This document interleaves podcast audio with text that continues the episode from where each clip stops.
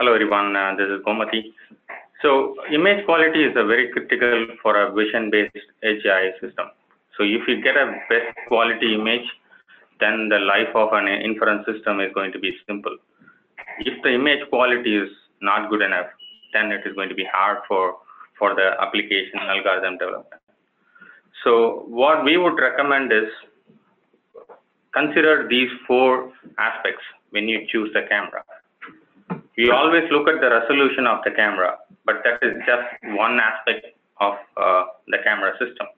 Uh, whether we need a full HD or 4K or more than that, it is just one aspect. What are the aspects we need to consider when we choose the camera? What kind of optics we have to choose for application? We always look for the autofocus lens, but is it suitable for all the application? That is something we need to look Uh, what is the purpose of an image signal processor? Do we need an image signal processor for the application? What is a suitable interface for the camera?